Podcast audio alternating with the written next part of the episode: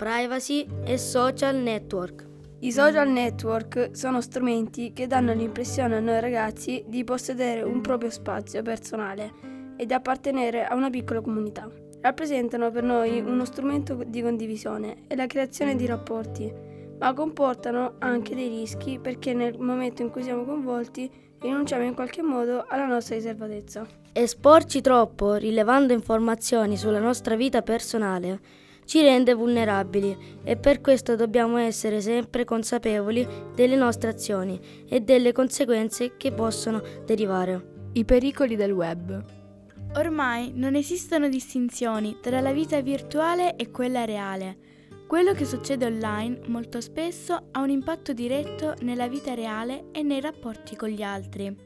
Internet rappresenta un mondo immenso che ci offre tante opportunità, ma non per questo privo di pericoli. Conoscerli è per noi ragazzi importante, perché possiamo imparare a difenderci. Tra le esperienze peggiori vissute da ragazzi in rete c'è quella di essere derisi da amici e conoscenti. Più del 12% dichiara di essere stato vittima di cyberbullismo, il 32% ha paura di subirlo e il 30% teme il contrario postare qualcosa che offenda qualcuno senza accorgersene. Chi sono i prepotenti del web e quali sono le loro azioni? I cyberbulli possono essere persone che la vittima ha conosciuto a scuola, nei gruppi sportivi o tra coetanei, ma può anche essere qualcuno conosciuto in internet attraverso social network o giochi online e potrebbe anche nascondersi dietro profili falsi, fake o anonimi. Queste persone presentano già dalla definizione l'aggressività nei confronti dei coetanei. Le azioni che possono mettere in atto sono molte, come ad esempio sparlare di qualcuno online, pubblicare pettegolezzi o foto compromettenti per danneggiare la reputazione della vittima o le amicizie. Come si comportano le vittime del cyberbullismo? Le vittime del cyberbullismo presentano un comportamento di bassa autostima, sintomi depressivi, disturbi del comportamento, solitudine che possono manifestarsi anche per lunghi periodi. Il cyberbullismo. Il cyberbullismo, chiamato anche ciberbullismo, è un bullismo condotto attraverso i sistemi telematici, cioè tramite internet. I social come Facebook, Instagram, TikTok sono l'ambiente in cui questo fenomeno avviene più frequentemente. Si manifesta con messaggi violenti e volgari che hanno come obiettivo quello di provocare danni ad un coetaneo incapace di difendersi. Blue Whale Challenge, il gioco del suicidio. Un'evoluzione del cyberbullismo è la Blue Whale Challenge, che tradotto in italiano significa balena blu.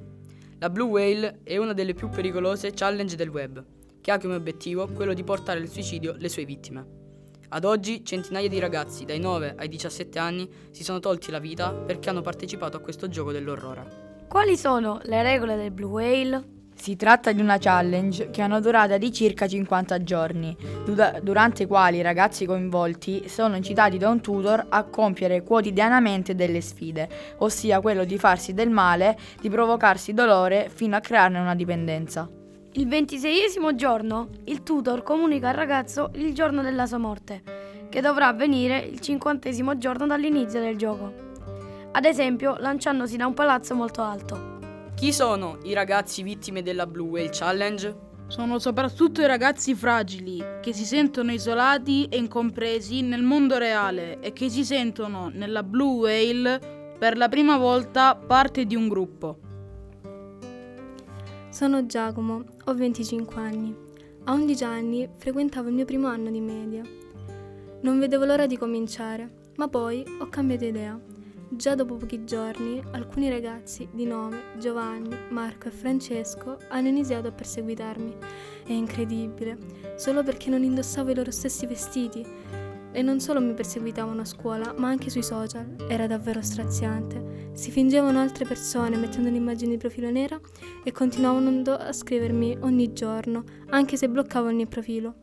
A scuola o mi spingevano o mi chiamavano con nomignoli strani. Ho provato con scarso coraggio a difendermi. Cosa hanno guadagnato? Nulla. Avevo solo peggiorato le cose. Mi avevano preso ancora più di mira. Ogni tanto mi balenava nella testa il pensiero di mettere fine alle mie sofferenze. C'ero vicino, ma ragionando e ripensando mi sono detto che era sbagliato farlo. L'unico modo era quello di raccontare tutto, anche se non credevo che questa storia importasse davvero. Le prese in giro, i nomignoli, le cose false che mi dicevano alle spalle. Però poi mi sono ho preso coraggio e sono andato dalla mia professoressa di italiano e le ho detto tutto. È stata gentilissima, mi ha capito subito. Non pensavo di togliermi un peso così grande così velocemente. Si è messa subito a cercare un modo per aiutarmi e rasserenarmi. Dopo qualche giorno quei tre ragazzi hanno smesso di perseguitarmi e hanno fatto gli amiconi con me, ma io ero arrabbiato a morte con loro e non li avrei mai perdonati. Perciò mi sono ricreduto. Non volevo fare lo stesso errore loro. Perciò li ho perdonati anche se mi hanno fatto del male. Dopo questa faccenda, finalmente, si è tutto risolto e ho capito che l'unico modo per liberarsi di queste situazioni dolorose è parlare con qualcuno, sfogarsi e, f- e farsi aiutare per risolvere la situazione.